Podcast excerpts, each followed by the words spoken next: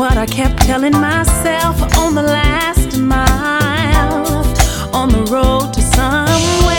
But along the way, I felt the wind and the rain, and to my surprise, blew my mind.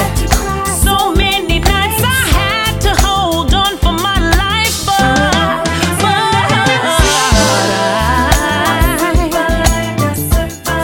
I'm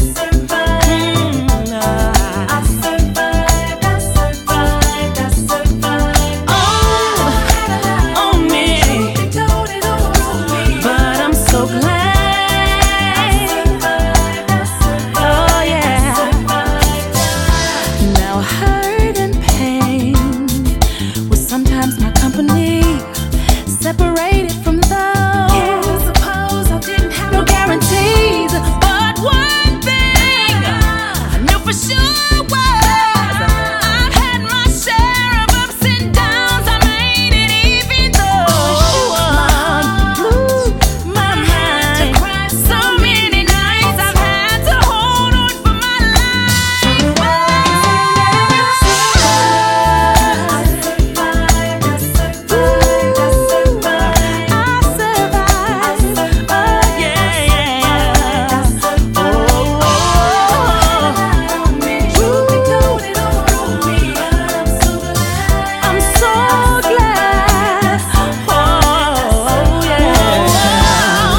you heard this message before. I wanna tell you once more. It's alright. You will. I know the road you're on might seem long, but I encourage you to hold on. Hold on. You will survive. I do believe you will. Oh, I made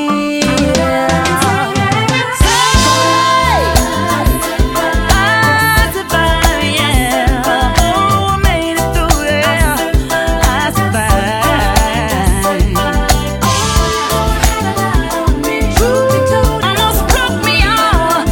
remember to keep your head up and survive on me. But I survived. And can I just testify? Oh Lord,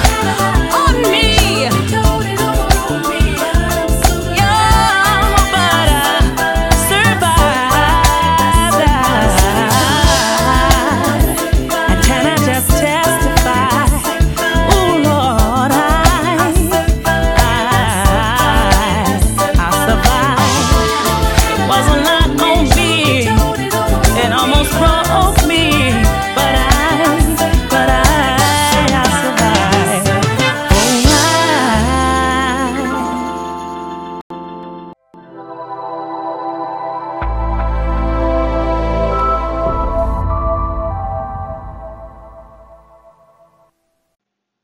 Good evening, good evening. It is good to be on with you all for another episode of Activate. I'm excited about tonight. The Holy Spirit's been really stirring in my spirit all week about the release on tonight. Do me a favor if you would, please like, tag, and share this broadcast. Excuse me.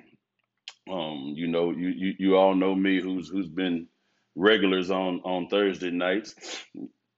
Excuse me. I believe in participation and helping evangelize this gospel through sharing the broadcast. So do me that favor. And also, if you all can hear me, again, I'm still trying to get used to this new technology, these AirPods, etc. Like or comment, let me know that y'all can hear me. I would greatly appreciate that on tonight. If you all would just do me that favor and let me know that y'all could hear me. Good evening, Sister Deidre, Sister Kenyatta, Sister Autumn. I appreciate you all tuning in. I think I saw Sister Lenora on tonight. We appreciate you all. Good to see you, Sister Erica. Again, please like, tag, and share this broadcast with someone. Be a blessing to the body of Christ. Thank you, Sister Lenora, for letting me know y'all can hear me. This week has been an awesome yet tasking week for the Cross household. We've had a whole lot going on, and oh my Lord, I promise you, you'll not do you'll not do nothing in the earth realm without God's grace.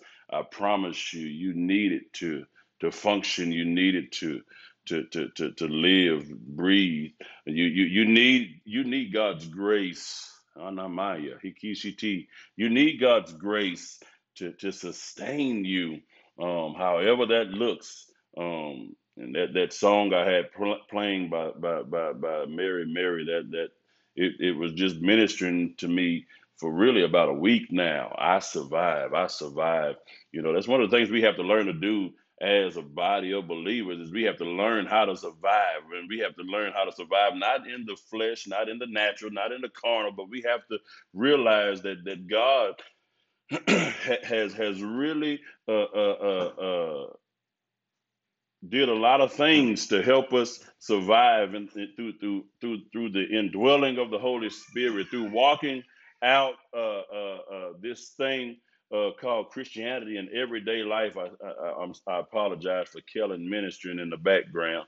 Our soon-to-be 2-year-old this Saturday, but you know, there's this thing that we have to really get accustomed to doing in life, and that's surviving, sustaining, as we walk out this thing called Christianity, this thing called life, this thing called being an employee, being called to be a minister of the gospel, a fivefold ministry gift, being called to the life of being a believer and living out this thing. It is very important that we learn how to grasp a hold of the grace that is given to us to sustain everyday living. God didn't put us here to just walk in depression and the burdens of everyday life and carrying the weight. He said, "Place my yoke upon you, for my yoke is easy and my burden is light." Good to see you, Prophet Royal. Good to have you on. Please like and share. I see Sister Tanya Platt, our family from Memphis, Dwelling Place Memphis. Good to have you on, Minister. Be encouraged. We are praying with you and Brother David in this hour for your son and everything's going on. I just heard the Spirit real quick say, don't go by what you see. Believe in faith and you shall receive it in Jesus' name. Hold on, as the old folks used to say, to God's unchanging hand. But be encouraged. We stand in agreement with you all in this hour, with everything going on out there in Memphis. I mean, in Mississippi, I'm sorry, our Mississippi family. And so just know that we love you and we're praying for you and with you in this hour. God has just been dealing with me, family, just about, there's a lot of us, we're going through this season with all this chaos, all this, it's a lot of things that has come to a head in this hour. There's a lot of things that is really has been real draining, really just been catching us off guard. You know, Adam and Eve in the garden, when the snake rolled up on them, the Bible says he subtly approached them. Things just suddenly been happening in our lives. And it's almost like you feel like it is. It's almost like I'm just seeing people when I'm walking through, in and out of stores and so forth, even driving, stopping at stoplights. In the spirit, I see people having, it's almost like a tug of war. All all these different ropes tied at different angles to their lives and just being stretched and pulled and tugged on in so many ways that it's almost hard to balance things out. It's almost hard to really just walk this thing out. It's like you're walking a tightrope in this hour, and everybody just been caught off guard by things that have suddenly just been popping up in their lives. And God just wants us to know in this hour that his grace is sufficient. And so we have to learn how to navigate and know that God is concerned about those hours where we just feel burnout, those hours where we just need nourishment, those hours where we just need strength, those hours that we just need encouragement, and those hours that we just need edification and comfort. God needs us to understand that he's here with us in each and every minute of the day. God, our Heavenly Father, the Alpha and Omega, the one who understands the beginning and the end, our Heavenly Father, our Savior, our Jehovah Jireh, our provider, our Jehovah Sabaoth, the Lord who fights for you. He's with us in these hours. We need to understand who our God is, and we need to understand that He's not caused us to go through this season without looking up to him, walking vertically. We have to really begin to understand and come to this place of being and living vertically in the earth realm, that when things happen, we'll look up instead of look straight forward. We'll not look and allow our carnal eyes to perceive through its gates all the hell we're going through, and allow those things to manifest and cause us to be overly analytical of each season, each moment, each hour, each minute of the day, but that we'll trust our Heavenly Savior, and we'll allow him to manifest himself however he so wills to replenish and renew our strength. Oof. And then we understand, a lot of us, there's two things. It's that thing that he's been dealing with me about. And then the other thing he's been dealing with me about is that thing almost, it either preceded or followed a major launching out in faith in this hour. Many of you have launched out in faith, and it's almost like God has tested you to wits end, and you don't understand what that is, that it's like you've been pulled and you've been tugged. It's good to see you, Sister Talisha. I have not forgot about you. I will be getting back with you real shortly, probably sometime tomorrow. Good to have you on. Please like, tag, and share, Sister Ian. God bless you, woman of God. But there's been this big trial, and it's almost like a test rather, and everybody's been being tugged, and it either preceded that season I just talked about or came after it, where God put you in this place to really be tugged in your faith area, your faith walk, to see if you'll make the leap, you'll make the jump, and it's like there's this outdone, overwhelming sense of God. Will this just stop? It's like either life is doing stuff that's causing me to need nourishment, or you're pulling me from another avenue that's causing me to have to step out in a greater place of faith and being overwhelmed to a greater degree, to where I have to take on more responsibility. I have to take on this greater walk. I have to take on this greater sense of integrity and time management and commitment. And God is just like, I am God all by myself, and I got you. Yes, Anaya, Hikishiti, Shitty Beskata. I thank you, EKF family. I love y'all. I feel y'all's prayers on tonight. I love y'all. I wouldn't have it any other way. I couldn't ask for a better family. I love y'all. Good to see you, Apostle Ishmael. Please share, my brother. Yes, it is Kata. But it's like so much has been going on in the body of believers, and the Lord just sent me to encourage you on tonight through this word. It is CT. And so tonight I want to talk to you from the topic, the ram, the raven, and the widow.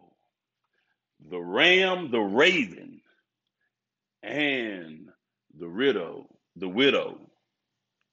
Again, the ram, the raven, and the widow. So if you will, turn with me to Genesis chapter 22. And we'll just look somewhere, our focus somewhere between verses 9 through 13. And we'll just see what the Lord does with it. I'm going to try my hardest to drop these nuggets and get out of here. But we'll see what God does with it. We'll see what God does with it on tonight. So let's look at Genesis chapter 22, verses 9. We'll just read the whole verses 9 through 13. And they came to the place which God had told him of. And Abraham built an altar and laid the wood in order and bound Isaac, his son, and laid him on the altar upon the wood. And Abraham stretched forth his hand and took the knife to slay his son. And the angel of the Lord called unto him out of heaven and said, Abraham, Abraham. And he said, Here am I. And he said, Lay not thine hand upon the lad, neither do thou anything unto him. For now I know that thou fearest God, seeing thou hast not withheld thy son, thine only son, from me. And Abraham lifted up his eyes and looked, and behold, behind him a ram caught in a thicket by his horns. And Abraham went and took the ram and offered him up for a burnt offering in the stead of his son. Heavenly Father, I thank you on tonight. Do it, Lord, in Jesus' name. Amen, amen, amen. Again, I thank you all for tuning in. If you're just tuning in, please like, share, and tag someone in this message. Amen. And so here we see in Genesis 22, just as I was talking about a few minutes ago, that there's been a major shift in the earth realm, and I believe that tonight it's more a prophetic insight into the times than it is just this prepared message as God pulled from different veins and different scriptures and different passages to paint what he was trying to release on tonight through the topic, the ram, the raven, and the widow. And so this is more of a prophetic revelation that God was giving me to encourage you on tonight. And so here we see Abraham, and we all know the story. Abraham, you know, Abraham and Sarai at the time, Abram and Sarai, before Abraham and Sarah, they both were in old age. I'm just paraphrasing. I'm just summing it up so we can move right along. But they had been told, and the Lord had told them that he would cause them in their old age to have a son. And just fast forward, speed it up. They ended up. At first they laughed. They didn't understand it, but in the end, they had Isaac. And now, fast forward, we're here in this moment in time where the very thing that was prophesied over their life, that they had been waiting for, the scripture tells us here that it was his only son. And if you know anything about a father, he can't wait to have a son. I promise you, when I married my wife and I gained a son, I was so excited. I was so happy. I was so outdone. I didn't know what to do with myself. I now got my own junior, my boy, my homie to just talk man talk and do man things with. And I was just really excited about my son. I'm just trying to paint a picture of what it feels like to have a son, and especially when you hadn't had none. In my case, I had two girls, and I was like, man, each time I wanted them to be a boy, but I thank God for what I got. But now I have a son. And so Abraham and Sarah, they're in their old age, and they finally get this son. And here God says, sacrifice him. What? Huh? You want me to take this thing that I've waited a century for? You want me to take this thing that I've waited a lifetime for, that I was excited about, that I didn't even understand if it would be so. That you want me to step out on the ledge and now give him back to you? You want me to trust you by sacrificing this thing? I gotta do a greater thing. I gotta take the very thing that I love to the altar and give them back to you. And a lot of us have been in this place where it's like twofold. On one side, you've been having to give up things that you love by faith, things that you wouldn't normally let go, things that maybe even you defined yourself by, the things that were so close, so intimate to you that you didn't know God was going to ask for, that God was going to be an Indian giver and say, now give it back. A lot of you have been going through this season where it's just like the meaningful things, the things that you had close, that really just grabbed and held close to you, God has been requiring of you to give it up. Yes, it is. And you've just been like, Lord, but I worked so hard for that thing. Lord, I worked so hard to get that promotion. Lord, I worked so hard to get that job. Lord, it took me years to finally get married, and now you're asking of all my time. I just want to be a wife, but now you're calling me to ministry. Lord, I just want to be a mother, and then I just wanted kids, and I just wanted to have a family, but now you're asking me to give you the time that I give them, Lord.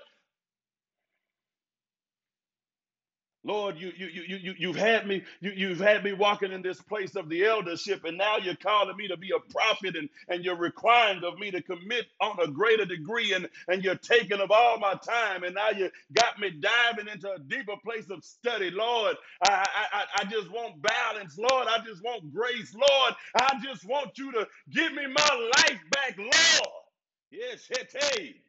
Ikiribishka tanamaya. Ekesete anaya.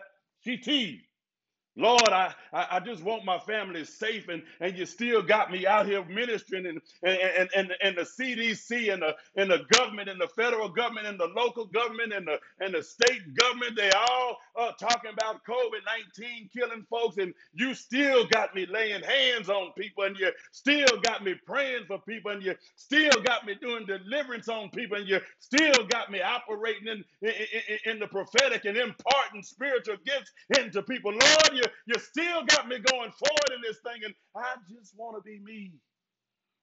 Can I just have this? Can I just have this moment back? Can I just have this space and time for myself? I waited long for this thing to happen, and now it didn't happen. And Lord, I just want it for myself. I just want my space back.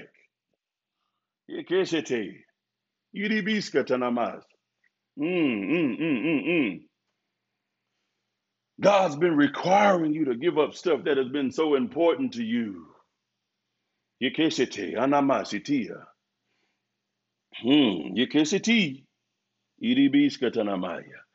like everything you just been wanting to do, you can't do it because God has been requiring of you to access another level of faith. God is saying, come up a little bit higher. I need you to sacrifice a little bit bigger. I need you to go a little bit deeper in your sacrifice. I need you to stop withholding that part of you from me. I want it all. God.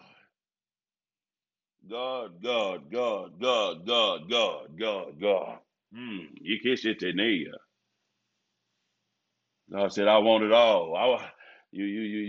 Some of you has even been different areas of sin, and God just been like, give it up. I want to purify that place in you. I need you to take a bigger manifestation of faith and leap out there into the deep and walk up right with me and align yourself with me and give me all of that. Sacrifice it all. Yes, it is our God. Yeah. So here we see Abraham and Isaac, and Isaac is headed to sacrifice his son. And see, on the other side of that, it may be just a new thing that God has been like, just sacrifice your fears. I'm trying to withdraw from everything I've deposited in you all these years.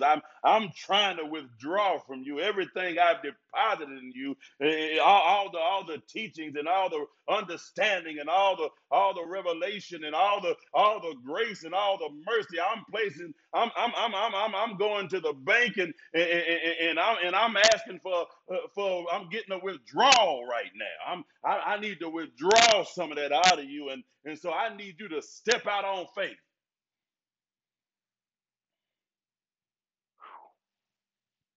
God is just like, there's this thing, there's so much going on in the atmosphere right now. And God is like, I need a deeper level of sacrifice.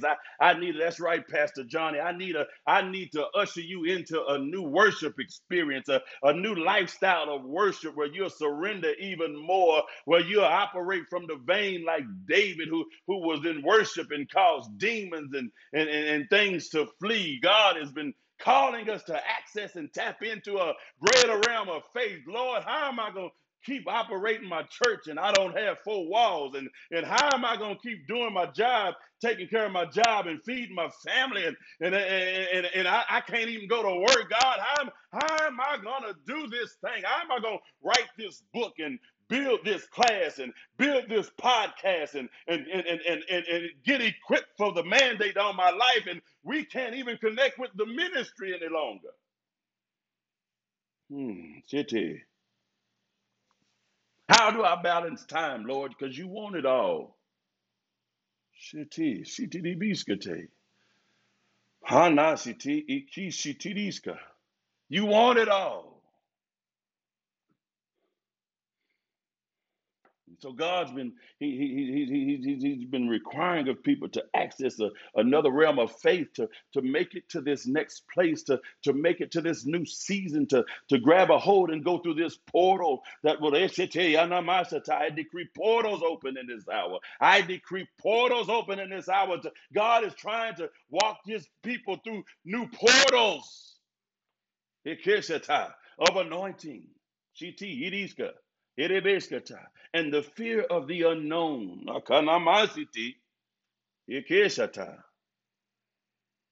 God says, I need you to give that stuff up. Remember, you didn't have this child all by yourself. I spoke this child into existence. You didn't do nothing for this. I spoke this thing into existence. You think just because you laid horizontal, but I spoke this thing before you ever laid down. I said, Abraham and Sarah, you gonna have a son. You can't sit there. And my word won't return void. You laughed at me. You laughed when God told you to step into that new place in ministry. You laughed when God said, I need you to launch out into a deeper manifestation of prayer life and prayer walking and prayer living and prayer lifestyle. You laughed at me when I called you out of the dark into the marvelous light. You laughed at me, Abraham and Sarah, when I spoke you into another realm of parenting and loving something close to you, when I called you into this place of loving on something that I created, when I called you into this new realm of embracing a faith walk that only I can see, and you just walk it out. God's been calling us to go into this deeper realm of living by faith. God said, I'm tired of the lip service. I'm tired. You know, it's almost like, you know, I struggle with people, I promise you. And I'm not saying I'm not guilty at times, because I am, but it's, you know, sometimes it just sounds even worse coming from other people when it's easy to look at people and see how qualified they are and overlook how qualified you are. And so sometimes it's hard when you hear people always talking about what's been prophesied over their life and what God has spoke over their life and different areas they've been called to, and you don't see no movement, and they got every excuse and they got every reason why they can't. They lay out a whole list of all their shortcomings and deficiencies, but in this hour, God says, I'm done and fed up with the excuses. It's time for this thing to come forth. Yes, Anaya, it is.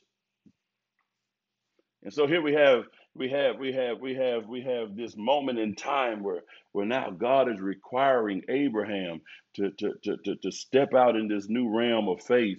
And the reality of Abraham and Isaac is that God had already promised Abraham that if he would do this, he would become a father of many nations. He said, if you sacrifice this one son, I'll make you a father of many.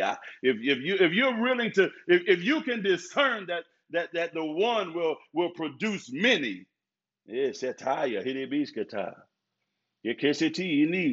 You keep looking and trying to guard the one thing, and God's like, I'm trying to multiply it. I'm trying to duplicate it. I'm trying to reproduce it. I'm trying to build legacy, and you just trying to maintain what you got. I didn't call you to the earth realm to maintain. I called you to the earth to progress and progress and to duplicate and to multiply. I didn't call you here just to hoard what you have. So he said, give me back what I gave you. Bring him to the altar.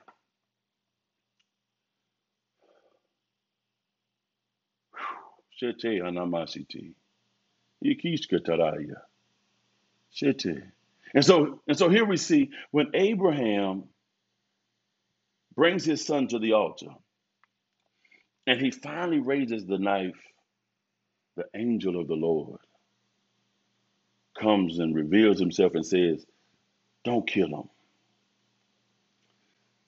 him. Don't lay hands on him. Because now we know that you fear God. Because you wouldn't withhold that precious thing from me. You wouldn't hold back on what I wanted from you. You wasn't stingy.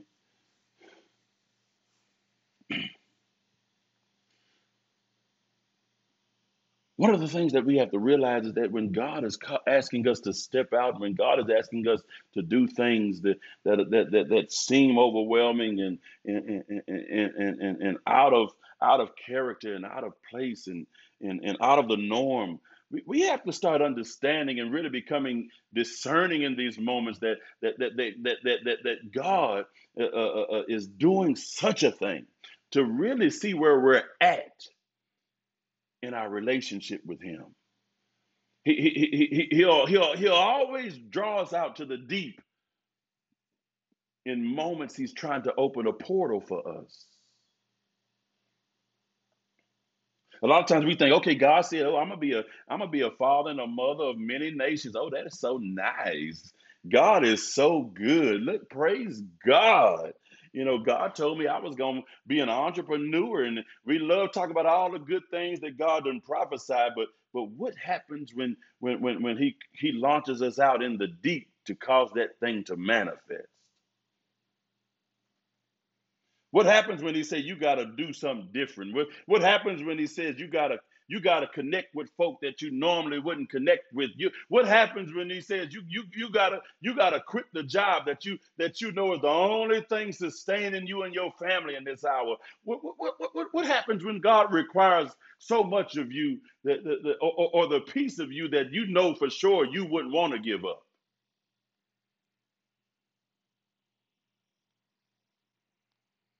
What happens?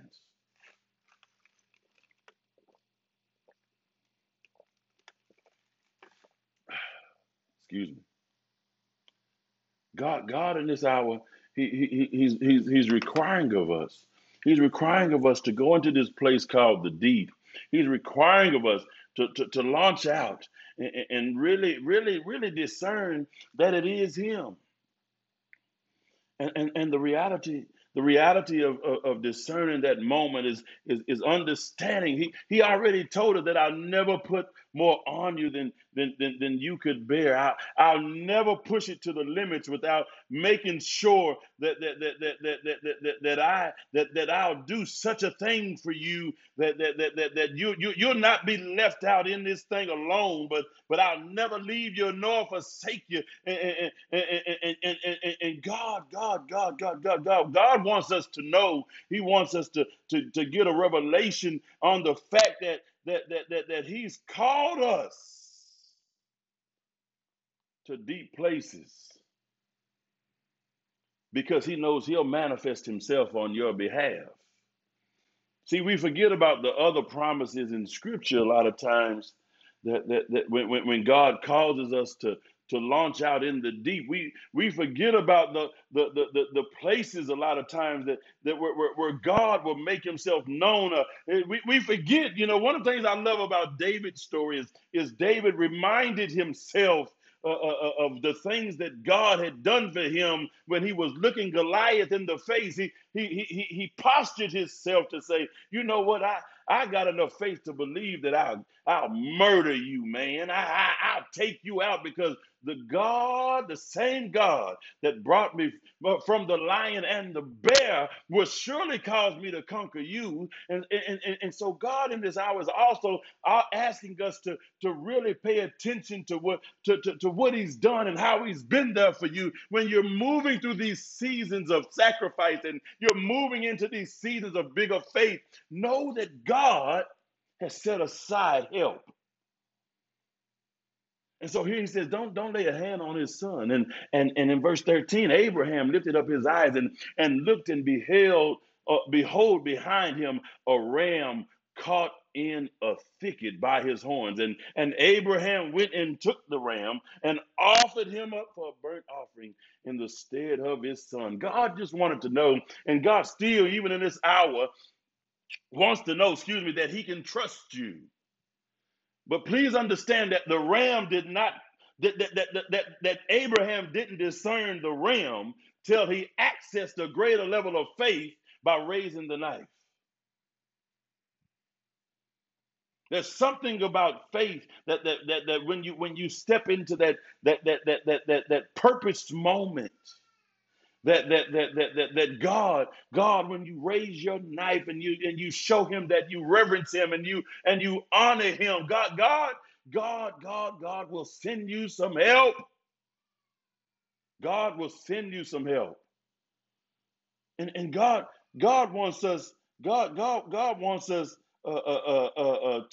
really come into a knowing that He sent you some help. See the difference, and I think this is where we fall short in this thing called Christianity, is that they didn't have a Bible. They had the Torah, but I'm saying that the passages that we read, the experiences that we read were being written as they lived it. We only read it because they lived it.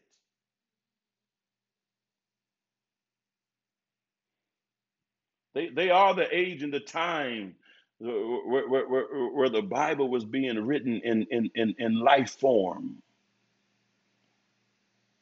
And so for us, though, we have the manual that should encourage us to grab a hold of the deeper things of God, that should encourage us and call. A lot of times, we don't pay attention to those things when God is calling us out. We go straight into our soul and we start thinking about, oh, Lord, and oh, Lord, I got to do this, and oh, I don't have enough time, and oh, Lord, I don't know what I'm going to do, and oh, Lord, look at what the judge is saying, and look at what the lawyer is saying, and look at what the police is saying, and look at what the KKK is saying, and all these things that we see with our natural eyes, but do not determine our destination when we operate in the supernatural called faith.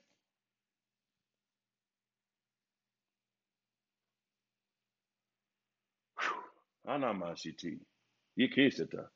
now I decree the gift of faith will fall upon you even more in this hour. I decree that you'll embrace a greater depth of faith, a greater understanding of faith, a greater endowing of supernatural measures of faith, where you'll look at things that, and you'll own them, and you'll embrace them, and you'll walk them out, and you'll let God manifest himself. I'm going to tell y'all a little story. I'm sure she don't mind me telling.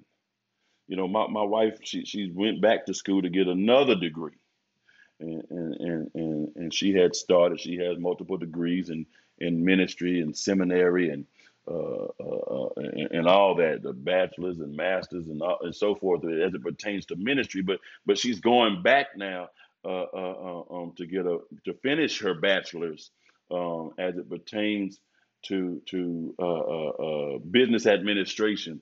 And one of the things, we were sitting there in prayer one day, and the Lord just overwhelmed me with it was just, I just teared up and I cried, and I just looked at it and said, honey, the Lord said, you have to go back to school and finish that business administration degree. Well, okay. We just started a church. We just started a ministry network. You know, we had already been flowing in like capacity, but we finally put name and structure and protocol, or whatever you want to call it. We set it up, if you will, and really started pushing it and publishing it and making it public. And so we got okay, we just planted a church, we just launched our ministry network, we just launched our ministry school, we got our family, we got our jobs, we got our careers. You know, she's working anywhere from 40 to 50 hours a week. I'm working anywhere from 50 to 70 hours a week, and all this little stuff. We got 4 kids. We got a soon to be 2-year-old this coming Saturday. You know, and everybody knows what that looks like. You just all over the place trying to make sure that those what we call terrible twos and getting into everything and curiosities and all that stuff. You're trying to manage all this stuff, and now God is saying, add school, huh? At school. Good to see you, Apostle Paula Williams. Good to have your own woman of God praying with you all down in Houston. But yeah, God is like, now at school, and true story. She would just. I saw it when we talked about it. You know, she had to really get in that place to process that thing, because it's like, Lord, help me. And then so then she enrolled and got denied. But then the lady said, you know what, but you can file an appeal. And it was something, every time we prayed, we just knew that was the school. And turned out the school that she's at, my mother and my sister. My mother got her master's degree there, and my sister got, I think, her bachelor's degree there. And so my mother and then her co-work and so forth, they wrote the recommendation for her. It was like them two and I think another lady. And so anyway, not to mention that they were like, we don't even know if you have any more funds for school, you know, and your FAFSA and federal funding, you know, we think you spent it all, and such. All these things have been happening. And so she went and she applied and filed the appeal. And all of a sudden, within a week, it was welcome to Tarleton State University in Texas. And like out of the blue, you say, okay, I'm accepted, but I still need the funding. And all of a sudden, we got these scholarships, and we found this money for you, and we found that money for you, and all these little forms of rams in the bush through the appeal, through the finances showing up, and even scholarships, and all these little rams just keep showing up and to encourage us that she'll possess and take dominion over this thing, this new season, this new mandate, and now she's like, so many semesters in and trying to finish that thing up. And I promise y'all, I don't even know where the money is coming from, because it's not even FAFSA. They just keep finding more money for her. They just keep finding money. All these little rams in the bush.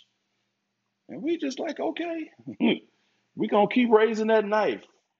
Sometimes that's what it looked like. That knife in this instance was her just stepping out when she wanted to quit, when she wanted to be like, no,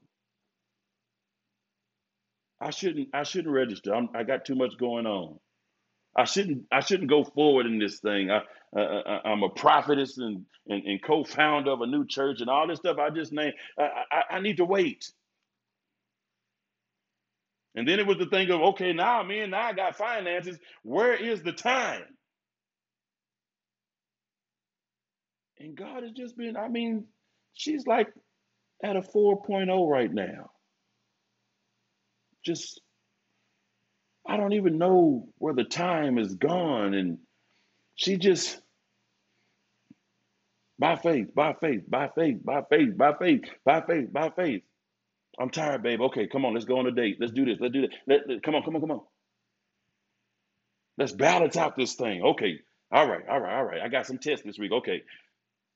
God just been putting that thing together. And that's how God wants you to allow him to do.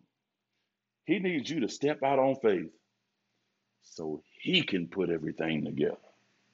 Abraham stepped out on faith. And God sent a ram to be a sacrifice, or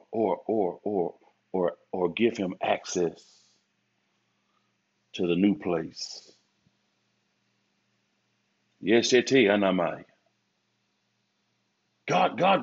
has so many rams in the bush waiting for you, church. He has so many rams in the bush waiting for you to stop making excuses.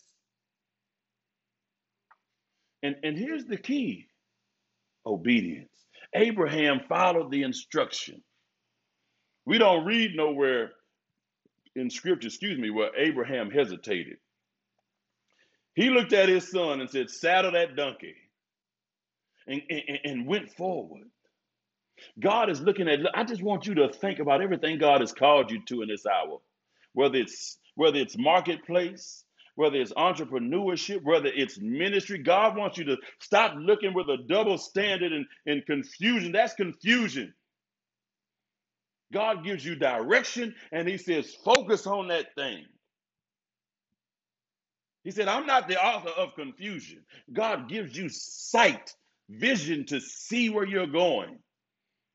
And then he says, execute. And that's what he's looking for you to do in this hour, execute. And I want you to know, that thing. A lot of times, it seems to be more than you think you can handle. But I promise you, just as I shared the testimony of my wife, it's like she's been handling that thing with authority. She's been walking out that thing with a boldness, and God has just been sustaining her. God's been sustaining us as a family, and I'm just in awe and amazement at the many things he's done. It's like we haven't added nothing new to our schedule. I'm not saying we're tired. We don't get tired. We don't feel drained at times. What I'm saying is, because he's ushered in that grace, he sustains us. Trust God. And so that brings me to even the next part of this revelation that he dropped in my spirit, and that's coming from 1 Kings chapter 17 verses 4 through 9. And so we talked about how he'll cause you to sacrifice in faith, and he'll cause you to step out in a greater measure of faith. And we talked about how even as you go forward in this stuff, and when things seem overwhelming, he'll cause you to, he'll even sustain you in that moment. And we need to understand what that looks like a lot of times. Because it's just almost like we really just blow with the wind.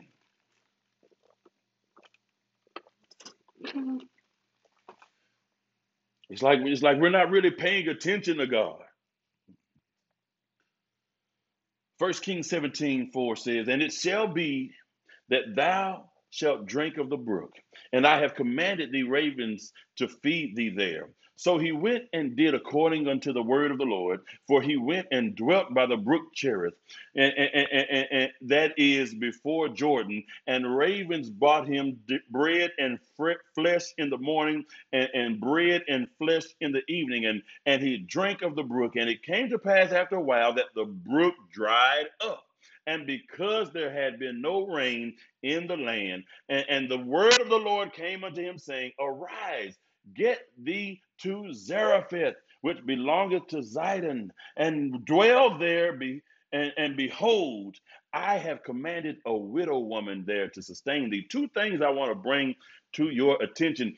When a lot of times after you stepped out on faith and you walked in that new place, and you've really just been walking that Christian thing out, and you'll go through seasons that seem dry, that seems desolate, that seems like oh my God, this thing is really draining me. This thing is getting the best out of me. This, you know, God, I appreciate the ram in the bush. I appreciate the many times that you've come through. I appreciate all the blessings and all the favor and all the prayers from the intercessors and all the prophetic words of edification, encouragement, and comfort. I appreciate all the revelation in our own prayer time, in my own worship time with you. Lord, I appreciate it all. But Lord, at times this thing just seems overbearing, and Lord, it just seems like there's a lot going on, and Lord, it's just like I'm drying up, and I'm weary, and I need something for my soul. I need nourishment. I need sustaining, and Lord, I need you. And so here we see in 1 Kings chapter 17, there was a drought, and the Lord sent the prophet Elijah to the brook Cherith and to Zarephath and to sustain him. God sent ravens to sustain him. But two things I want you to pay attention to. He said there had been no rain in the land, right? He sent him to the brook where he got nourished because there was no rain in the land. But at the same time, he then sends him in the same season to the widow woman. I want you to look at that the word widow, when you looked at that particular passage up in Blue Letter Bible, the word widow is translated almanah in Hebrew, which means desolate, which and it's defined deserted, uninhabited, solitary, lonely, feeling abandoned by friends or by hope. Dismal, gloomy. So a lot of times, so God sent him to this woman who represents a desolate place. Again, just like the desert place in the brook Cherith, he sent him twice to desolate places to get nourishment, places where you wouldn't expect God to sustain you, places where you wouldn't expect God to redeem you and restore you. God said, I'll send you and I'll take care of you in those dried up, dead, abandoned moments where you feel abandoned and lonely, and you don't feel like you have no friends or hope in that hour. I'll take care of you in those moments where you just feel like your spirit man is drained, and I'll restore you so you can get back on the task of operating by faith.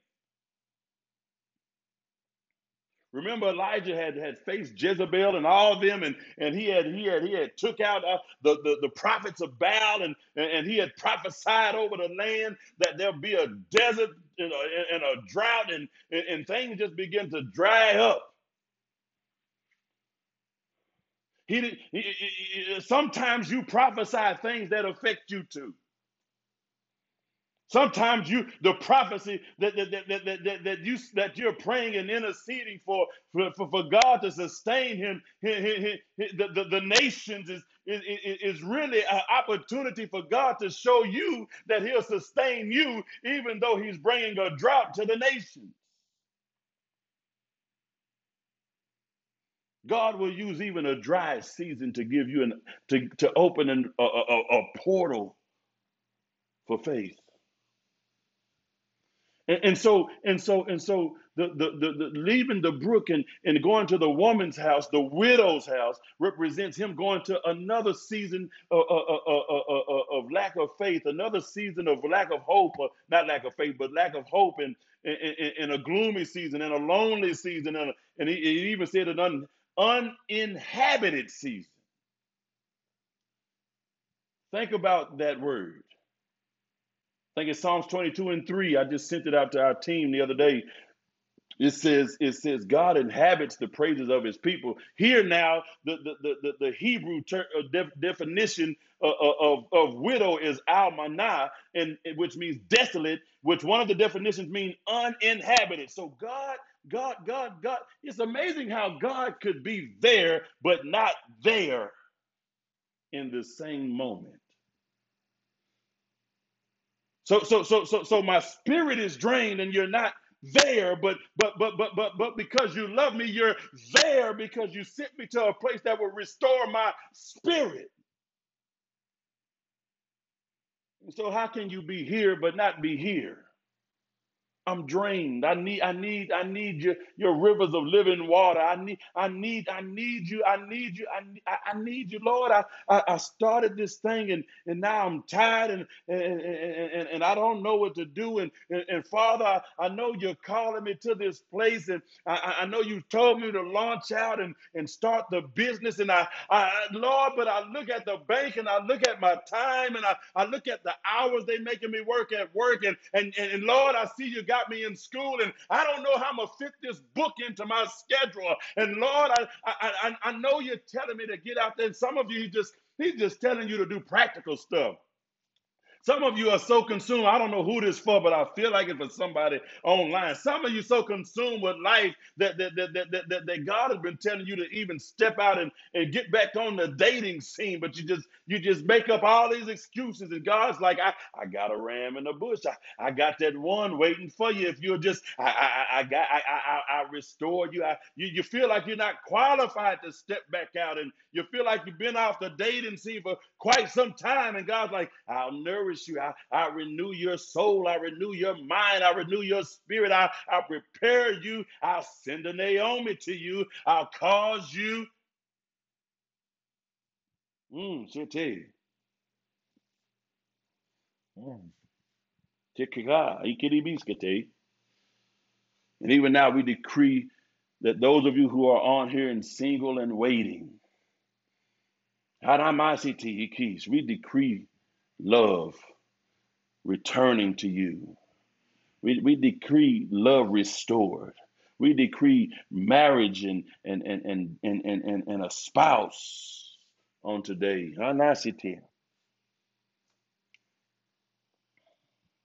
But God is the only one who can do what he wants to do and doesn't have to have an explanation, because he's God all by himself.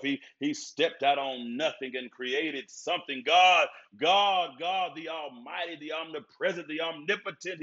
He'll do what he wants to do, and he'll operate it from a place of integrity and make it come to pass even when you don't think it will. God.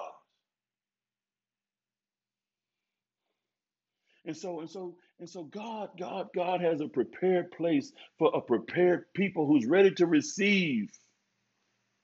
Ready to receive. You have to be ready to receive. Even then, you have to walk this thing out. You have to follow the instructions. He led Elijah to the brook Cherith to get nourishment, and God will cause supernatural manifestations of nourishment and sustaining. How does God use a bird? A bird. A bird that's known for scavenging. a bird that's known and compared most times to vultures I don't want nothing a vulture, a type bird would bring to me. We live in Texas, and I promise you, there's big vultures out here, and a lot of times they living off of dead things,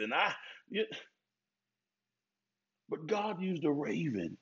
I wonder how many ravens you've overlooked because you didn't realize they was God. I wonder how many times God tried to sustain you. You were so prideful that you weren't willing to take the help because you didn't realize it was God. Hanamashiti. Yekesete.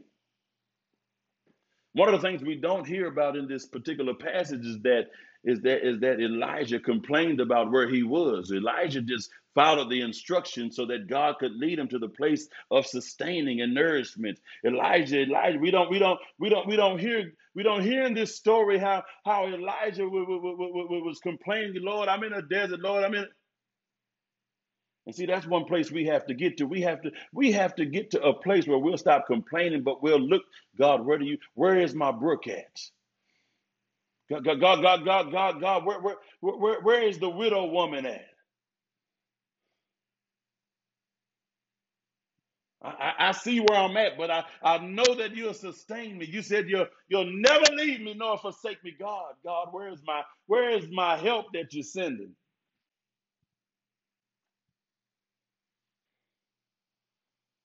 And God wants us to look to the hills from whence our help cometh, because our help comes from the Lord. He wants us to start being more discerning in this time. I release a greater grace for discernment. Shiti, yikiribishka tanaya hata erebeskate. Shiti, yakamashata. Yikireskate yahanemishati. And there's some of you, God has called you even to a greater place of transitioning, even in spiritual rank. And even as we talked about the ram and bringing Isaac, God wants you to bring that, step out in that greater grace of faith. And some of you, it's almost like you've been waiting for your leader to acknowledge that you're called to that place. And the Father says, no, I've already told you. And so you go to them. See, Elijah, Elijah wanted his double portion. He had a knowing that the double portion was his. And so he went to Elijah and he said, hey, when you go, give me that double portion. I want double what you got. I know I'm called, and so I want my inheritance. See, some of y'all have been called. I just sense it right now. You've been waiting on your leader to acknowledge that next place for you. But the Father says, you go to them. Anashiti, yikishkata, yikishkatenemiya. You go to them. Yikerebishkata. And even as a word of wisdom, there's some of you that will go to them and they'll not acknowledge. They'll still not acknowledge. And you'll have to take that ministry and take it up to the altar and say, okay, I'm willing to sacrifice everything here to get to there. It's a season of transition. But in all these places, God will send a raven, and he'll send a widow woman. She told Elijah, she said, all I got is enough meal for me and my son, and then we gonna die. One of the things I love about this particular woman is that she had enough sense to discern who he was in the Lord. And because that, it caused her to step out on faith, which she didn't realize it opened a portal when her son died for him to come back. She said, all I got is enough for me and him, and we're going to die. Well, she fed the prophet, and her son still died.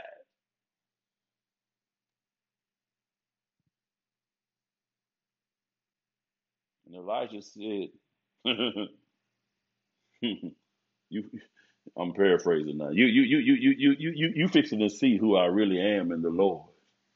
Some people are really fixing to see who you are in the Lord, because you'll learn how to embrace those seasons where God is trying to nourish you. I came here tonight to encourage you that in the life of a believer, and especially I see a lot of leaders on tonight, in the life of a believer, and especially the life of a leader, there will be many seasons that you'll have to go through where God will require you to either sacrifice things close to you to gain access to a greater grace, or he'll require you to sacrifice and step out in a greater grace of faith to get access to the new thing. But know that as you walk into that new thing, that the ram and the raven and the widow, they all play a specific role in your life. The ram will show up in a moment's notice, so that you'll continually see God's grace. The raven will show up in a moment's notice, so that God's grace will continue to manifest. And there'll be seasons of stepping out and launching out in greater faith. And then there'll be seasons of nourishment and rest, because you stepped out so hard in grace. I know there's many of you online who teach and preach and minister to a great capacity. And many times, I don't know about you, but a lot of times when I ministered hard, I have to rest. I have to say, Lord, send the raven. Lord, restore me. Lord, replenish me. I've spun too much today. And I don't have the capacity to walk. There's been many times my wife has had to just tell me to lay down because it just took so much out of me. And I had to rest and allow God to replenish. And I wanted to paint a picture of balance tonight, that there is a balance, but it's really defined by how God wants to do it. And yes, there are certain things that you have to own, and there are certain times, just like he said, go to the brook. There are certain times you have to go to a place. You have to own a certain place, and then there's times where the raven and will show up, and God will send people, and God will. Just like I told you the story of my wife in the school, I'm telling you, we still don't know where some of these funds are coming from, but God is sustaining her to get through with this education. I told a story one time when we got married. I promise y'all, it was a moment I was really spun. The job came down, the work contract, we lost some work contract. And so we were slow, and y'all, God would not let me leave. And he said, just walk through this portal of faith. And I'm going to tell y'all just how bad it was. We had just got married. I was making $85 a week.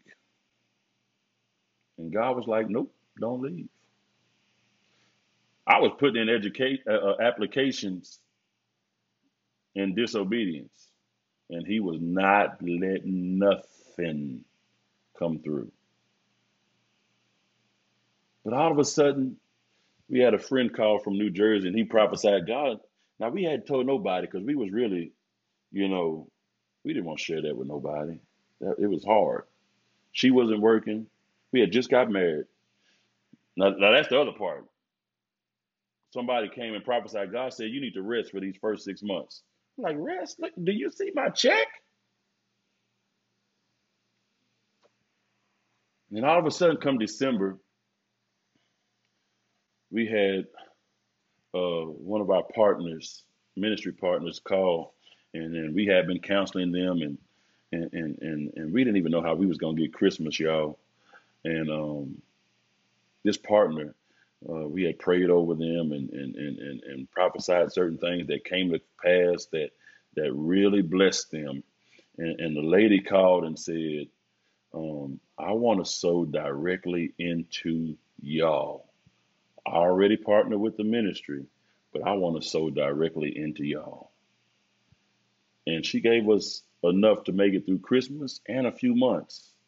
I mean, it was like what I normally made in 1 month when we were running full speed ahead, you know, and we just sat there and cried because I promise you, they was fixing to get pieces of bubble gum for Christmas.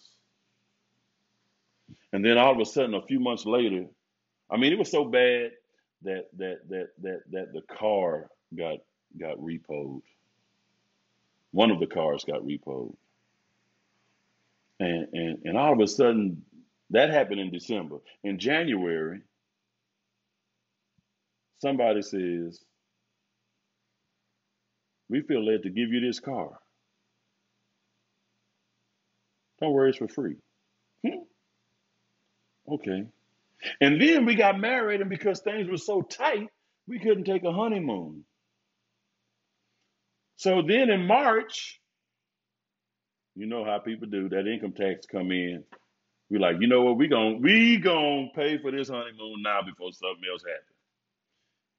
And it just so happened, somebody called me and said, hey, I'm in town, and can I stop by? I just feel that to stop by. And it was just me and my wife home. And I think the kids were somewhere. But anyway, they stopped by, and we had just got done looking at trips to Mexico. And that person walked in the door and said, y'all were just looking at, now this person's prophetic. Y'all were just looking at honeymoon spots, huh? And he was like, yeah, why you ask? That's what God sent me over here to do, to pay for that honeymoon. He told me to sow a seed into y'all. Huh? Yeah. Pulled out their card right then, put it on the table, said, go ahead, get what you was just looking at. Because I had a feeling y'all was just looking at it. Yep. Where y'all trying to go? Well, we're talking about Cozumel. Okay. Pay for it. And they sold, paid for our Cozumel trip. Right after that, the contract came back. Not to mention, I forgot, right after we got the car, my wife had got a job. Actually, I think it was another spot before she got worked where she at now. But when you step out, I didn't know what God was doing, but he taught me a new level of faith. I'm telling you, look at Elijah and the widow. So God is here, but not here. I'm trying. You need to catch this. So God said, "Stay right here, Kirk, so I can show you that I'm here." I wanted to quit my job. I wanted to go somewhere else. He said, nope, I want to show you that I'll sustain you when it looks like all hell is breaking out. I want to show you that I'll do exceedingly and abundantly. See, we've just been quoting that thing as a cliche. God will do exceedingly and abundantly. Yes, Lord, hallelujah, praise your Lord, but don't really believe it. And God is like, no, I'm really going to show you in this hour that I will do exceedingly and abundantly. A few things, and then we're going to get out of here. The ram represents moments your faith is tested. The raven and the widow represent moments your strength is depleted and you need nourishment. All three signify God's supernatural ability to sustain you in moments. One of the things he showed me is he said, look at the raven character traits. It says part of their success as a species is due to their omnivorous diet. They are extremely versatile and opportunistic in finding sources of nutrition. Some notable feats of problem solving provide evidence that the common raven is unusually intelligent. So see, God will not only sustain you, but He'll prove in who He is by sending something that will represent God's nature, His ability to sustain and find nutrition and cause you to come into that place of holistic healing. God, the raven represents God's power to sustain you, because the raven is versatile in finding sources. He'll send you just what you need. God knows the environment you're in. That's what the raven represents, God understanding where you're at, the environment you're in, and what you need to make it in that environment. Hallelujah. You really need to understand that God knows right where you're at.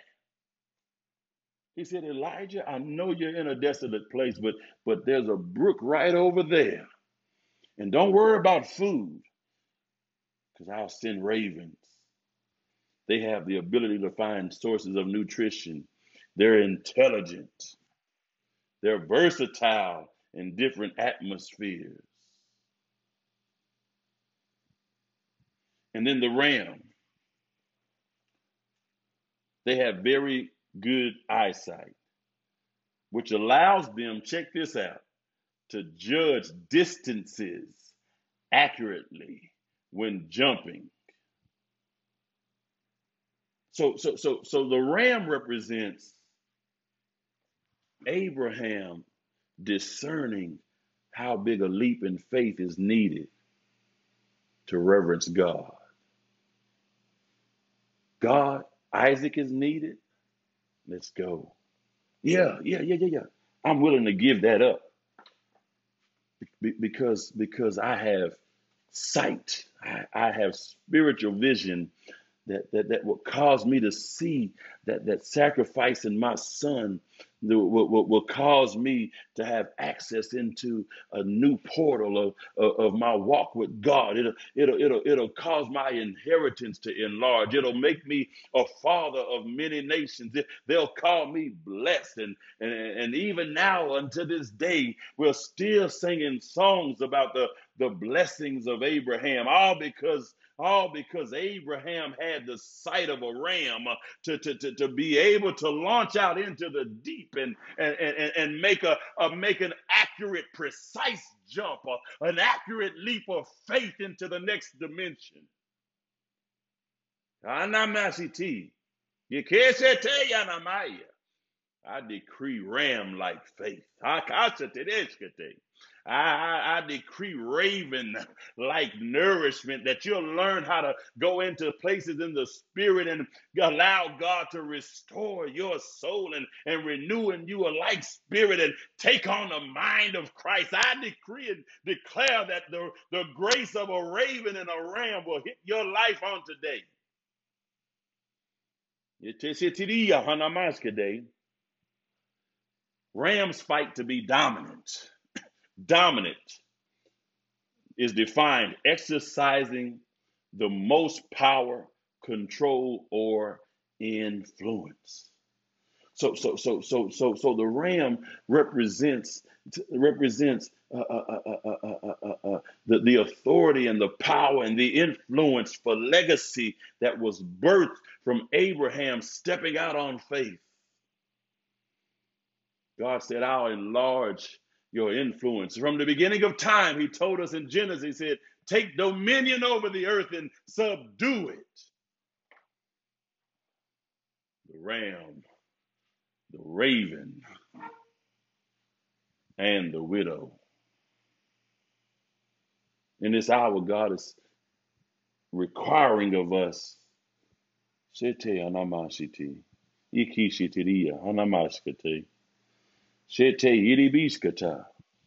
Yekes. Ana inimi siti. Iki siti hanamas. Yekes. I decree and declare that a greater grace for dominion will fall upon each life that is on this live tonight, that you'll subdue it, that you'll take dominion over the earth, over your surroundings, over your regions, that you'll take dominion over your call, your life, that you'll balance your ram moments with raven moments, that you'll balance your ram moments with Zarephath moments, that even when you feel like you're in that widow, that desolate place, that when you feel like you've lost hope, you feel lonely, that God will send a widow to provide meal for you, to provide food for you, that he'll send ravens that will provide bread and flesh for you, that he'll restore you and replenish you and bring you back to that place of fully functioning, faith-filled, Holy Ghost fire believers.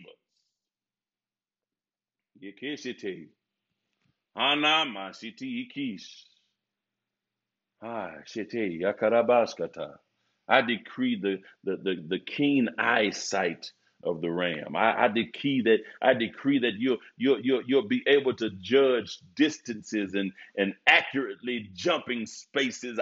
I decree that you'll be able to launch out like a ram, that you'll be able to catapult into the next dimension in this hour, that COVID-19 and all the race riots and all that won't define your moments, but that this will be a moment of acceleration and access to new portals for you. Yes, it is. Yekeskatinimiscata.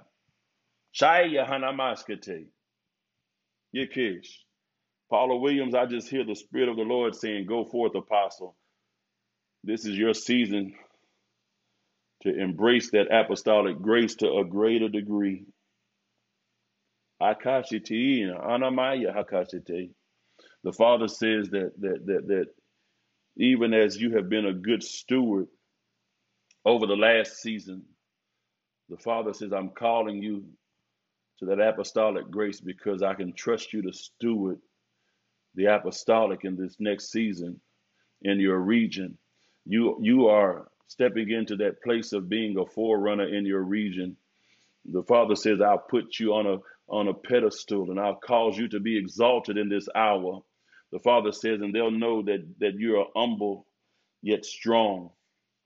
And I even see that even that ram-like faith in you. The Father says, "I'll show you how to accurately jump to a greater degree, to pioneer in that region." The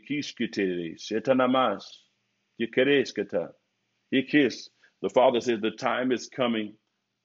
Well, I'll equip you and commission you and release you to go forward." It's almost like you've already been doing the work, but the Father says now, even as it was with Paul, where he said, "Do not neglect the gift that was given to you by the laying on of hands and by the presbytery." The Father says, "I'm releasing you to go into that place in that season in moments to come where I'll lay hands upon you." Hikishite, Shana, any miskata, shitibeskate, okoshatanaya, okoshitibiskata, shete kiskatanamaskade, shetibisatanaya. The Father says, "You are a strategist. You are one who has the ability to equip others in spiritual warfare." And the Father says, "You'll be an apostle to intercessors. That will be a great part of your mandate, that you'll equip people in the area of prayer, and you'll cause prayer to spark in that Fifth Ward and in that Houston region to a greater degree." The Father says, "I'll take that.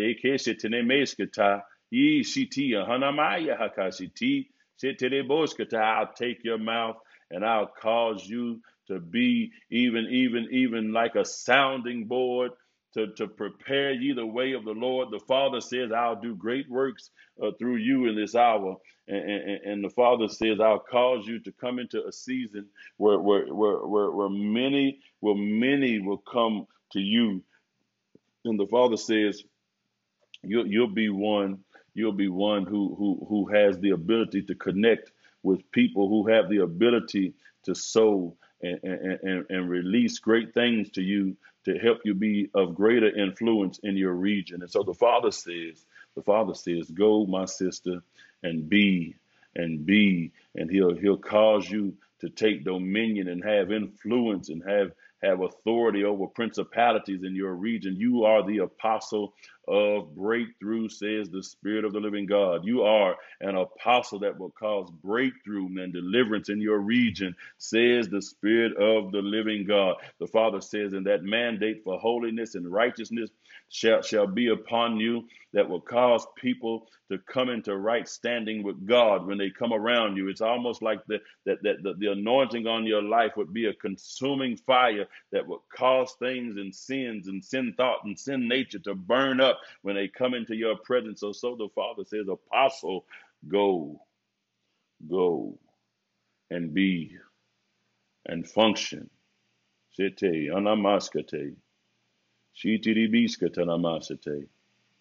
And so, Father, we thank you on tonight.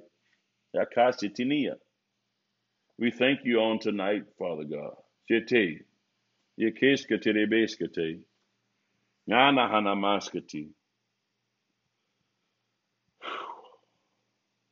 Father, I pray even as you've encouraged us on tonight, Father God, to no longer play it safe, but tap into ram-like faith. And know that you'll cause us to accurately judge the distances. See, when he told Abraham to take Isaac to the altar, he gave him the precise measurement of faith. He said, this is what you have to do to walk into that next season. God will give you exactly the instruction you need to walk into your next. And then he'll send the ravens to sustain you in that season. And so, Father, I thank you. I thank you for all these beautiful people.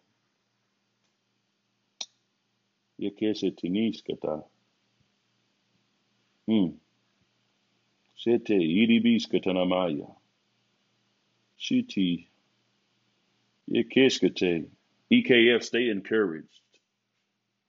Stay encouraged. For the Lord says, you will most definitely experience a raven and ram experience in this hour. And the Father says, if you'll tap into that greater grace of faith, that he'll open portals, that you'll have no room enough to receive of the blessings and favor and honor that will flow through the doors. I literally see keys being dropped in this hour. I literally see keys being dropped. And the Father says, even now I'm opening doors for you to walk through in those areas to find strength and find nourishment. Even now I'm opening up those portals to walk you into a greater grace for revelation and revealing of my spirit and my word.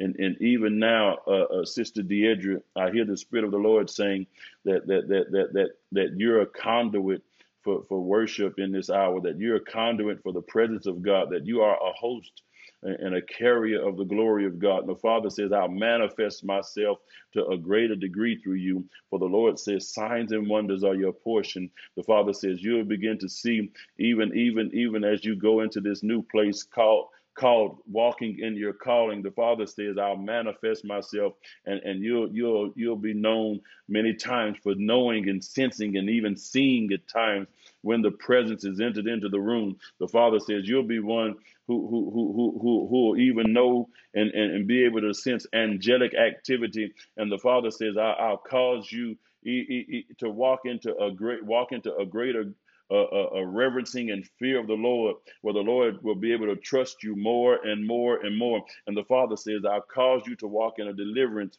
in those areas where it seemed like it's been desolate. It seems like the widow has been having her way. The Father says, I'll send you nourishment so that you'll walk into a season of living water, and things will begin to spring forth, and things will begin to have life again. And the Father says, I'll cause you to come into this place called joy.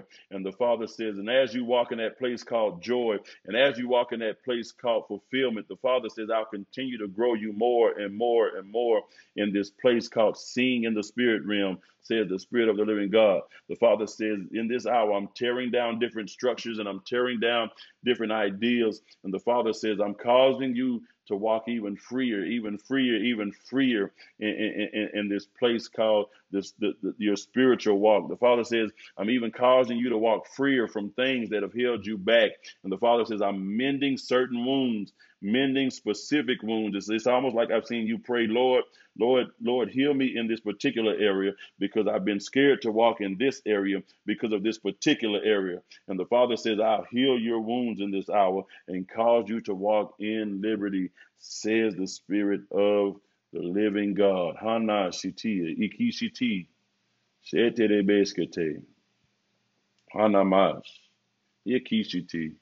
Sister Talisha, I just hear the Spirit of the Lord saying,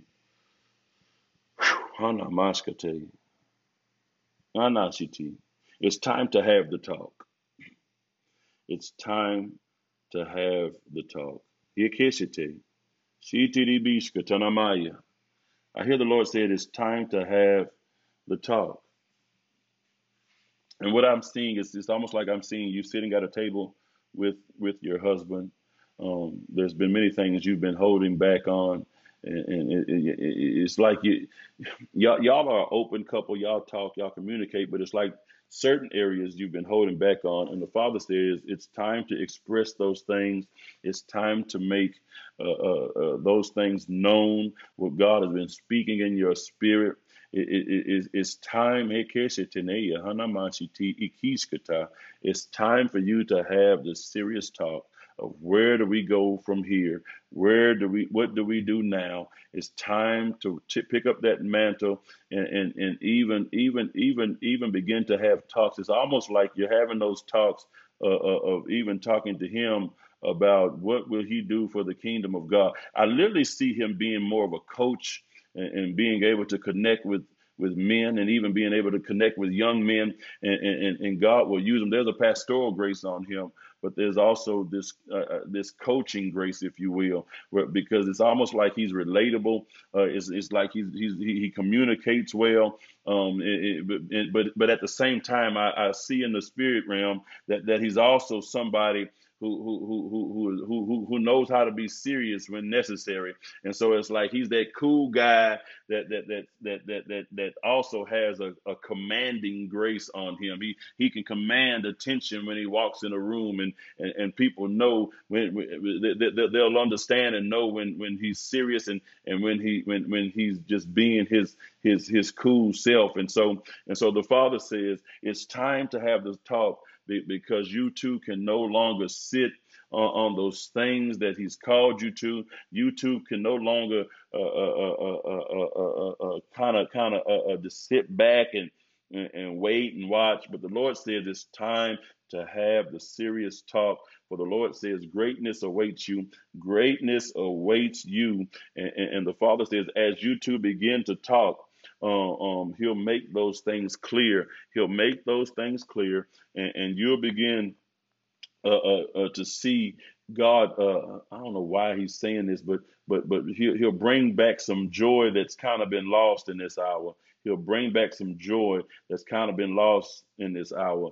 It's almost like you are one that was ministering to, and you've been needing the raven, and even now we release the raven in your marriage and in your home and in amongst your kids. Right now, we release the grace of the raven to nourish and intelligent intelligently provide what you need in this hour to sustain you all. We release the ability to bring nutrition and nourishment to you all. We release even the Cherrick Brook that would provide a drinking source of living water for you all. The God says, I'm going to restore that joy that comes with living in this hour. And you too will get back to a place of really just enjoying and not just being. I just feel like y'all just been being. It's like y'all just been being. Y'all just been being. And it's like, okay, we just got to be this right now. We just got to deal with this right now. But God says, I'm fixing to bring back joy. You've been really needing some joy. I sense that in the Holy Ghost. You've just been really needing some joy. You've been really needing some joy. Sister Valita, if you're still here, will you type hello or I'm here? Would you please type hello or I'm here? Yes, Sister Talisha, go forward. Go forward. It's time to have some serious talks. Not only in the spiritual, but in the in the marketplace. Y'all have some deep talks to converse about, some deep talks. Sister Valita, if you are still here, type me a hello. Type me a hello. Type me a hello. Brother Dwayne Love, I just heard own it for you. When you came on, I heard own it, own it, own it. Don't sit on it, own it, own it. Own it, own it, own it, own it. You're a voice that God is waiting to release in this hour. And I think I ministered that to you before, but it's almost like I see you slowly advancing to that place. And it's like you've almost been trying to really just wrap your mind about just doing it. And so the Father says, hold not what I desire from you, from me. And the Lord says, as you begin to step out in your call as a minister of the gospel, the Father says, I'll cause a rapid progression in your life, and I'll cause you to really just begin to advance in many areas of your life. It's almost like legacy and blessings and favor is attached to your obedience, and it's almost like the breakthrough will come when you say yes to God. And so just say yes to God in this hour. You don't have to understand it. You don't even have to see the whole picture, but just allow God to have his way with you.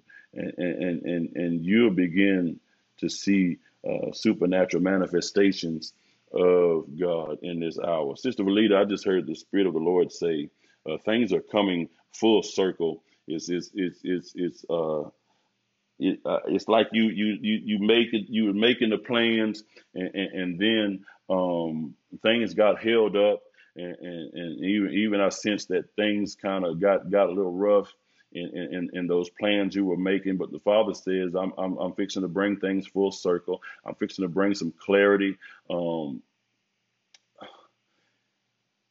You've had to make hard decisions lately. And break off certain areas of confusion. And it's almost like what you thought was is no longer feeling like it should be.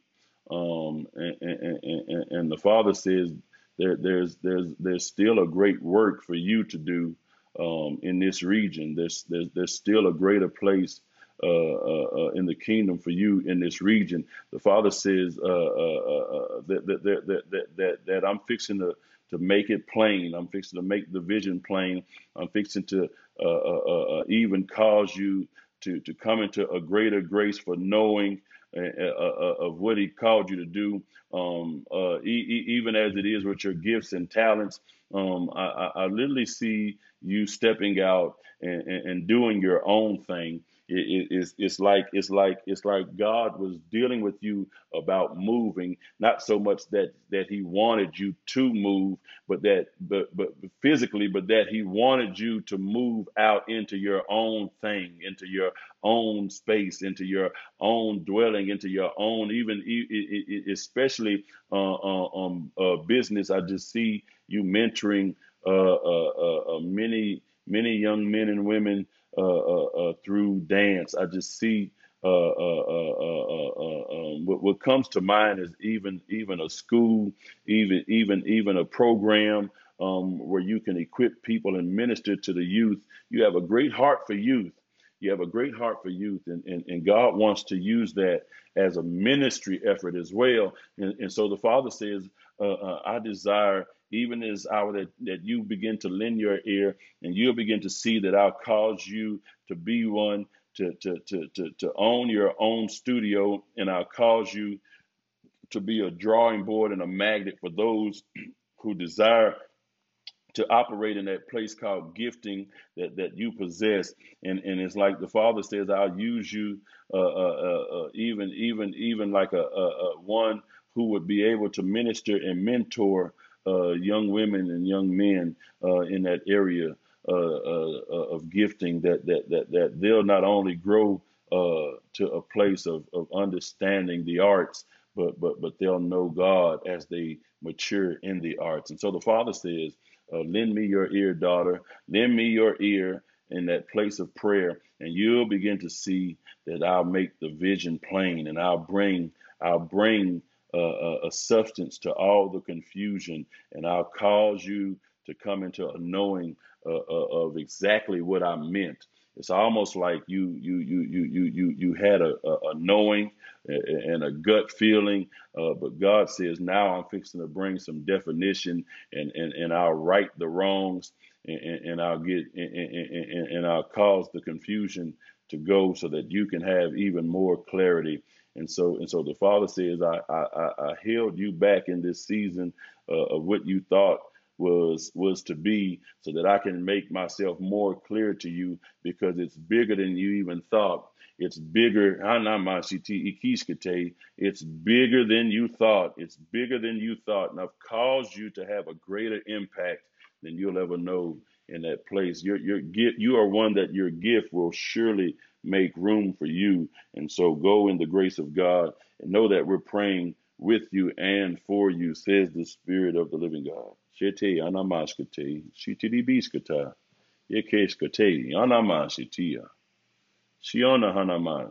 Brother Darwin,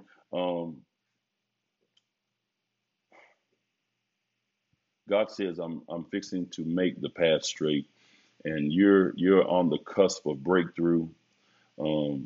I just hear the Lord says, I'm fixing to define and bring clarity to certain things, even as you have stepped out on faith. The Father says, it's almost like you've been peeking in different windows, and the Father says, I've called you to a specific place, and it's almost like you've been looking in different yards and trying to see what the pasture looks like in other yards. But the Father says, I've defined you for one specific process, and I've defined you, and I've called you to one specific process, and I've called you to go a specific route. And the Father says that in this hour, I'm calling you to own who you are to a greater degree. I know this almost seems like a repetitious word for you, but it's almost like I'm seeing in the spirit. It's like you have been one who's just like stubborn, and the Father says the slowing down when you want to speed up is because that stubbornness. And the Father says, there's only one way that you'll speed up, and that'll be my way.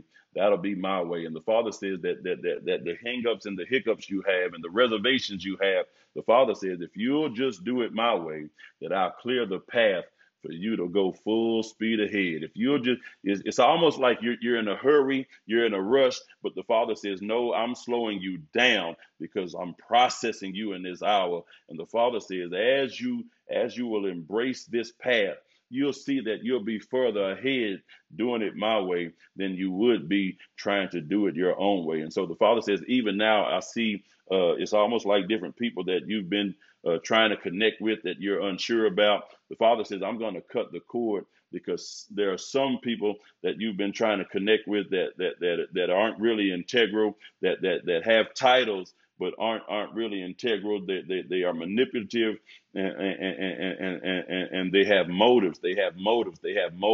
And so the Father says, in this hour, as you begin to see certain cords being cut and certain connections being cut off, the Father says, know that this is me.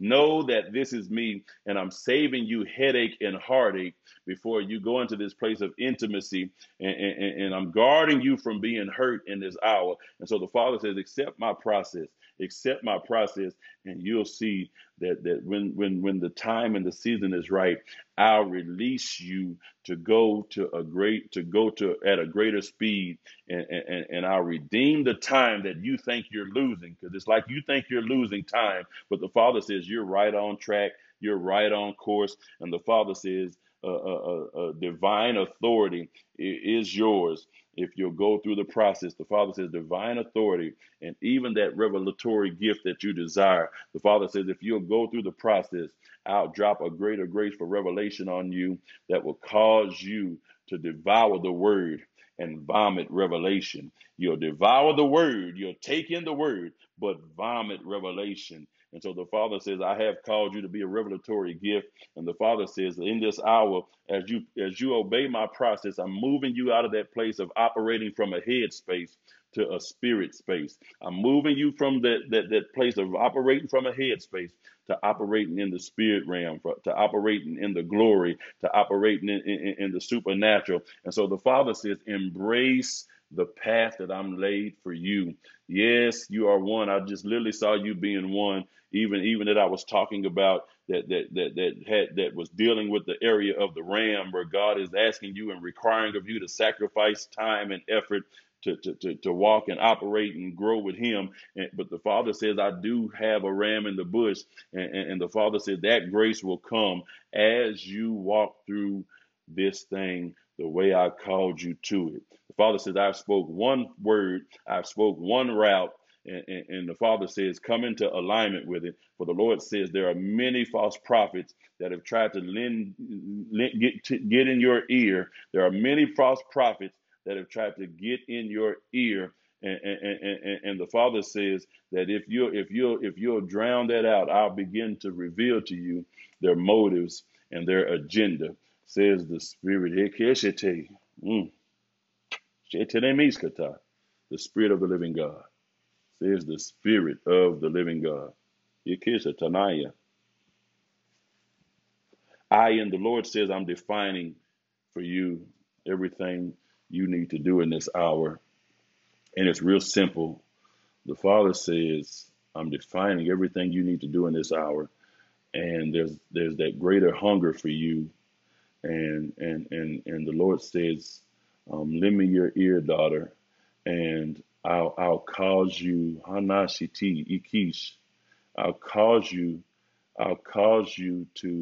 to really know where you're going. It's like you're looking for direction right now, and it's almost like I see you with a compass in your hand, and you're just waving it around, trying to see where to go. And the Father says, I'm highlighting that in this hour for you, and know that where I'll send you is a safe place. But the Father says, if you'll get in this place of prayer, this is definitely a season of repositioning for you. A season of repositioning for you. And the Father says, as you reposition, I'll highlight the what, the when, the where, the how.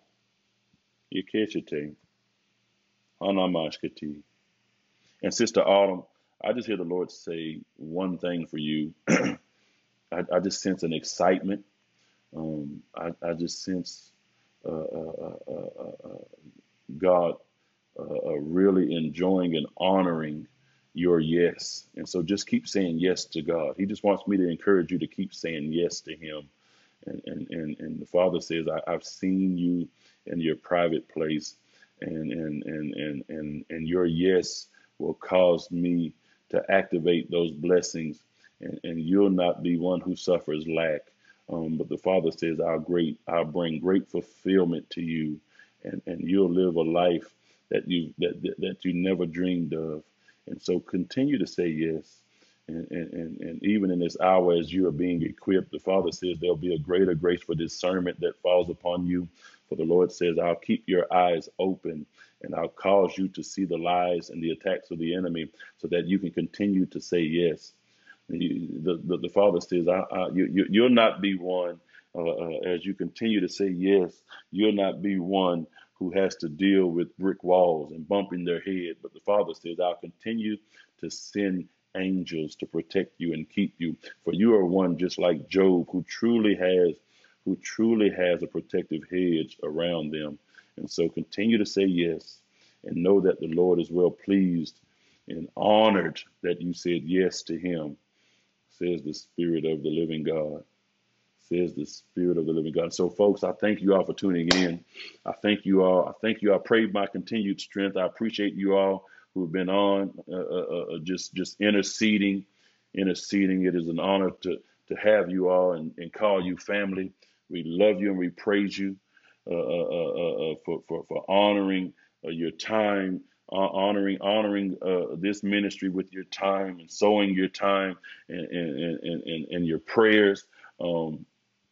For all of you who don't know, who are on, and even if you do know and you've registered, ladies register and men share the registration for Deborah's Roar Conference 2020, August 1st here in Cleveland, Texas. It's going to be a beautiful time in the Lord. We have 4 dynamic speakers, and they are all getting geared up and prayed up and interceding on you all's behalf. Even now, the theme is release the roar, release the sound. And so, ladies, they're getting geared up to sow revelation and information to you, to help you release that sound that God wants to release through you in this hour. If you've already registered, continue to invite friends, share with them, and invite friends. If any of you need insight on lodging and space in this region, contact us at Emmanuel Kingdom Fellowship Facebook page, or go to the website and message us on the contact page, and show up and be prepared to be blessed. There'll be preaching, prophesying, deliverance, and even lunch, and even some gifts. And so just come on out. Come on out. Come on out. Invite. Help us. Continue to fill the slots. We still have some slots available, spaces available. And please know that we do have space for social distancing, and we will be requiring masks and so forth. Of course, once you get in, if you have enough space, whatever.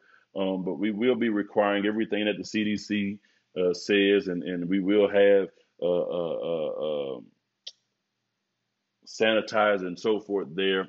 And just come out and be blessed. For those of you who are called to ministry leadership, or just want an understanding of fivefold leadership and so forth, register even now for our Ambassador Summit 2020. And we're going to kick the devil's tail on Halloween night. It'll be October 30 and 31st. Our covering, our Apostle Ken Tony of Memphis, Tennessee, and our brother, Prophet Fred Jones from Memphis, Tennessee, and Dwelling Place International Churches Network will be in town, and we'll have a great time in the Lord. Our theme this year is apostolic teams. I don't care who you are as a ministry gift. If you don't get no revelation, get this revelation of apostolic teams. You cannot build on your own. I do not care what God has called you to do. Paul said we are many members in one body. You need every different a member of the body, every different function of the body to build properly. The season of just the pastoral bishopric church is over. The Lord is calling us back to this place of many members in one body. You need a team. You need you need the apostolic, prophetic, the evangelic, the pastoral, and the teaching grace, and all of them together. In Ephesians 4, Paul says that those together will cause us to walk in the fullness of the stature of Christ. And so join us October 30th. You can register. Somebody please put these links in the text, in the comments. Ambassadorsummit.eventbrite.com. Ambassadorsummit.eventbrite.com. That's in October. You don't want to miss it.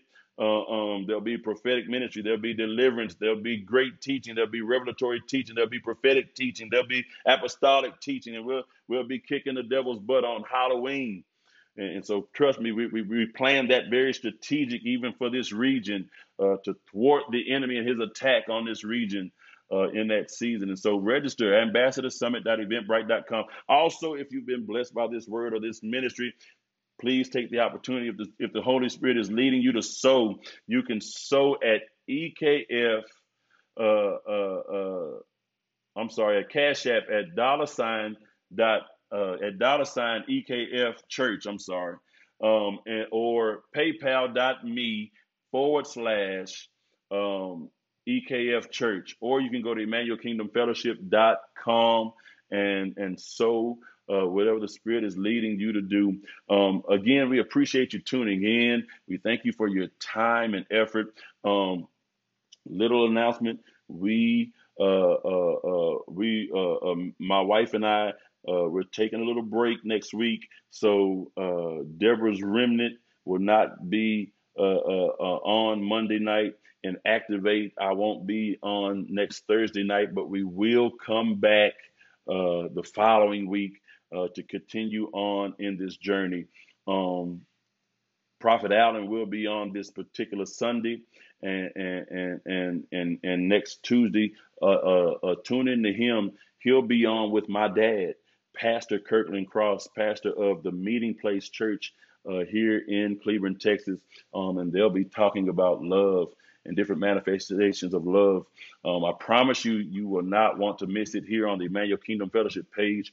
My dad, I honor him. I love him. I am his namesake. I am his twin, and I'll tell you, it takes a lot of God.